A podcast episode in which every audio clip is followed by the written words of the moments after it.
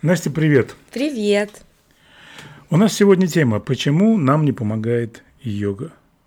Часто так бывает, что люди, занимающиеся люди, довольно долго или недолго ждут от йоги результатов, особенно результатов в трудных жизненных ситуациях, когда им неспокойно, когда стрессы, когда проблемы.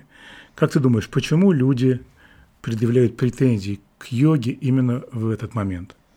Забавная, конечно, формулировка. Я скажу достаточно тривиальную вещь, что чтобы йога работала, ей нужно заниматься. Я думаю, что вот проблема в том, о чем э, меня спрашиваете, заключается в том, что мы в самые сложные моменты в жизни йогу откладываем, бросаем, оставляем, ну, по понятным причинам, потому что у нас как будто бы не хватает на нее времени. И это действительно так, ведь с точки зрения логики и здравого смысла, если есть проблема, то ее надо решать, и на это уходит очень много времени, и желательно все имеющееся время проблеме это и посвятить. Но вот здесь возникает э, парадокс йоги. Так в чем же этот парадокс?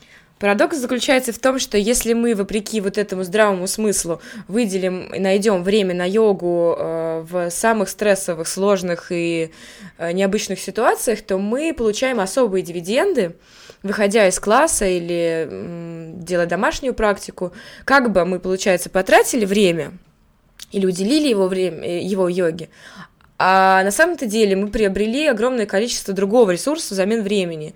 То есть ясности ума, спокойствие, э, способности творчески и необычно решать какие-то задачи или находить нетрадиционные выходы из каких-то ситуаций. И получается, что время, которое мы действительно как будто бы потратили, оно компенсируется возможностями, намного, во много раз превышающими это время. То есть э, человек который уделяет время йоге, несмотря на то, что ему нужно решать другие какие-то задачи, свои задачи, там, домашние или производственные, э, должен оторвать это время от себя и посвятить это йоге? В принципе, да. Потому что 24 часа в сутки проблемы решать все равно невозможно. Перезагрузка нужна, но перезагрузка бывает разная. Перезагрузка бывает актом безответственности, я имею в виду, ну, допустим, алкоголь или какие-то странные способы оторваться от реальности. И э, перезагрузка бывает актом ответственности, когда мы берем э, в руки коврик, идем на занятия, принимаем ответственность за всю свою жизнь на себя и говорим, что мы вот э, будем заниматься йогой, невзирая на все, что происходит вокруг, э, все равно находить для нее время, и тогда в остальное время, за пределами зала или комнаты для занятий, мы будем чувствовать этот э, всераспространяющийся эффект от практики. И особенно это важно, когда жить становится сложнее, чем в размеренные времена.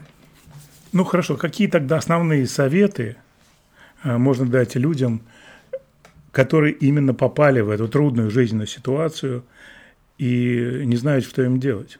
У них нет сил на йогу.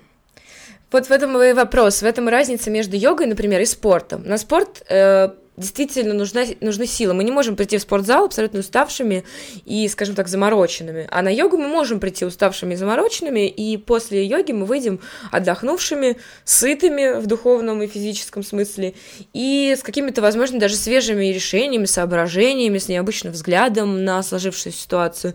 То есть полными, наоборот, сил. Эта практика насыщает э, энергией и не отнимает сил.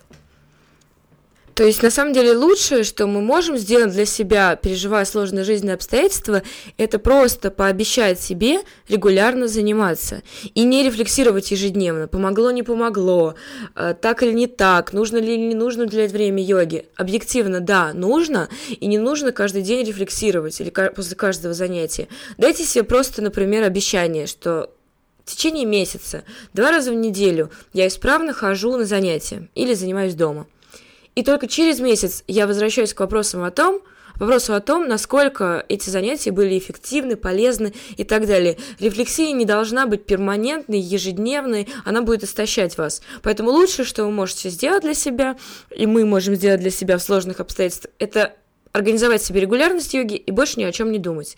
Она будет работать сама и продемонстрирует вам все свои чудеса.